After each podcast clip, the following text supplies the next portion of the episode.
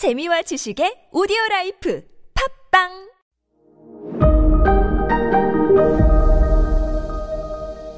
네, 여러분 안녕하십니까? 역사 스토리텔러 썬킴 인사 드리겠습니다. 드디어 다음 주에 여러분과 함께 군산 역사 투어를 가네요. 뭐 하루 당일치기죠. 아, 군산이라고 하면 뭐 일제 수탈의 여러 가지 아픈 흔적들이 남아 있고 왜 군산에서 단팥빵이 그렇게 어 유행을 했는지 또 말씀을 드리겠습니다. 어 군산에서 이제 수많은 일본인들이 많이 살았겠죠. 그 일본인들이 해, 우리가 해방된 이후에 나는 다시 일본에 안 가겠다. 라고 주장하면서 군산에서 귀화를 시도한 일본인들이 꽤 돼요. 뭐, 나름 이해는 돼요. 왜냐면, 일본이 아니라 군산과 전라도에서 태어난 일본인들이기 때문에 거기가 고향이거든요. 본국 일본은 가보지도 않았어요. 그런 일본인들이 남긴 흔적들 뭐가 있는지 하루 동안 저와 함께 역사 투어를 해 보시겠습니다. 아, 그, 뭐, 참가를 원하시는 분들은 네이버 검색창에서 CNU 투어, 영어 알파벳으로 CNU, 우리말로 투어 검색하시면은 참가 신청을 하실 수가 있습니다. 가야, 가야 해. 이 가야가 일본에 어떤 영향을 미쳤냐? 뭐, 다시 한번 강조해드리지만, 가야는 위대한 왕국이었지만, 문자 기록을 안 남겼어요. 문자 기록을. 그래가지고, 가야가 어떤 나라였나는 걸 알아보려면 외국 기록들, 신라, 백제, 일본, 중국, 외국 기록들을 보고 아니면 고고학적으로 접근해야 돼요. 고분을 판다든지 거기서 나온 뭐 이 어, 이 유품들 가지고 뭐 어떻게 했을 것이다! 라고 추정하는 안타까운 일인데, 자, 어, 가야 잠깐 짚고 넘어가 봅시다. 가야가 또 일본사에서 굉장히 중요한 역할을 하고 있기 때문에, 지난 시간에 말씀드린 것 같이, 일본에서는 지금 가라카미라는 가야의 신을 건국 신으로 지금 일본인들이 모시고 있다. 아마 일본인들도 모를 거예요. 자기들도 가라카미 가라카미 하지만 가라카미가 실제 어떤 신인지. 자, 한사군 얘기를 저희가 이제 말씀을 드렸, 드렸지 않습니까?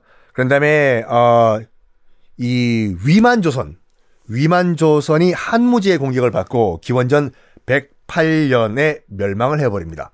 그리고 고조선이란 나라는 위만조선 포함해가지고 고조선은 우리 역사에서 빠이빠이.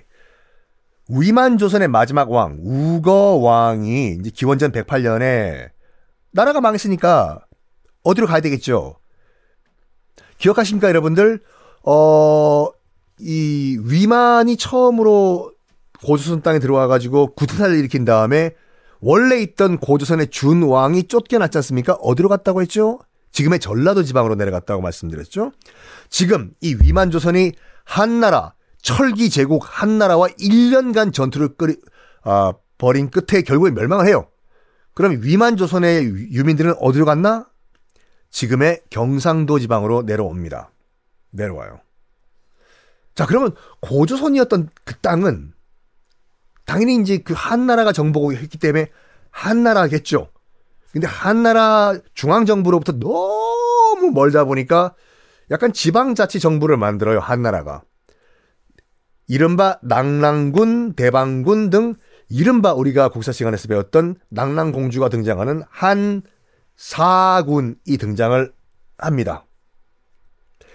이 낙랑군, 그러니까 한나라 한족이 밑에 있던 이 고조선의 유민들을 분류를 할 때 마한, 변한, 진한이라고 부르기 시작했다라고 말씀을 드렸죠. 자, 마한은 백제로 성장합니다. 그 다음에 진한은 신라로 성장하고, 그러면 중간에 있는 변한은 왜 안 변했냐?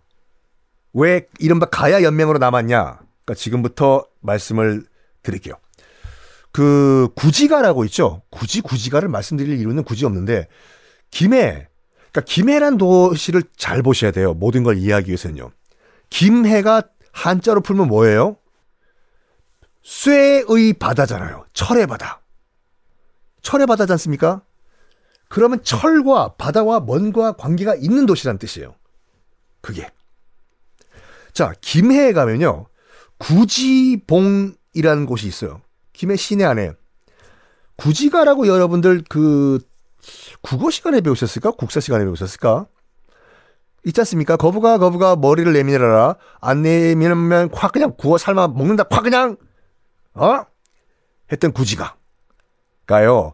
어, 이제 삼국 유사에 나와 있고 이제 서기 42년경에 그 쓰여 일어난 일을 기록했다라고 나와 있는데 그건 연도수는 중요한 게 아니에요. 그게요. 구지가를 보면 이거예요. 당시 이미 김해 지역에 털을 잡고 있던 아홉 개의 불악의 족장들이 그 아홉 촌로라고 우리가 배웠, 배웠거든요. 촌에 있는 노인네라고 아홉 명의 할배들이 구지봉에 모여가지고 김해에 있는 구지봉에 모여가지고 하늘에 제사를 지낸 거예요. 거부가 거부가 머리를 내밀어라. 안 그러면 확 잡아먹는다. 이거를 어떻게 이제 해석을 했냐면 우리를 다스려줄 왕을 달라. 그러니까 이렇게 협박을 하니까 하늘에서 참네 여섯 개의 알이 내려왔고 그 여섯 개의 알 중에 하나가 딱 제일 처음 부활을 해가지고 나왔다. 그 알에서 부화해서 나온 그 제일 처음 나온 사람을 가장 먼저 머리를 내밀었다고 해서 수로라고 부르고 그 김수로 김수로가 세운 나라를 이제 우리 이른바 금간가야 가락국이라고 했다. 여섯 개의 알이 내려왔기 때문에 여섯 개의 가야가 생겨서 육가야라고 한다. 그런 건 나중에 우리가 붙인 이름이에요. 어, 가야란 이름 자체도 어, 그 당시 가야에 살고 있던 사람들은 가야란 이름을 몰랐어요. 가야란 이름은 나중에 고려 조선을 거치면서 편의상 붙인 거예요. 원래 지금 그 김해 지방에 있던 나라는 구야국이란 나라였어요. 각각 나라 이름이 다 있어요. 독립적인 나라 이름들이. 지금의 창원 뭐 이쪽 함안 지역은 뭐 안라국, 고령에는 가라국, 고차국 각각 독립적인 나라 이름들이 다 있었어요. 근데 이거를 나중에 고려 넘어가면서 편의상 구야국이 어떻게 하다 보니까 가야란 이름이 붙여진 거예요. 구야 가야 비슷하니까. 그리고 편의상 분류를 하기 위해 가지고 이 구야국을 금관 가야라고 나중에 붙였어요. 그리고 독립적인 이름이 있었던 뭐 안라국, 고차국, 뭐 가라국 이것도 다 가야를 붙여버린 거예요. 편의상. 그 동네에 있었던 비슷비슷한 나라라고 해서. 그래서 지금의 고령 땅에 있었던 가라국이라는 나라는 나중에 편의상 큰 가야라고 해서 대가야라고 붙여버리고 당시에는 그런 가야란 이름이 없었습니다. 가야 얘기 재밌잖아요, 여러분들. 이런 얘기는 김에 가서 해야 되는데 다음 시간 또 공개하겠습니다.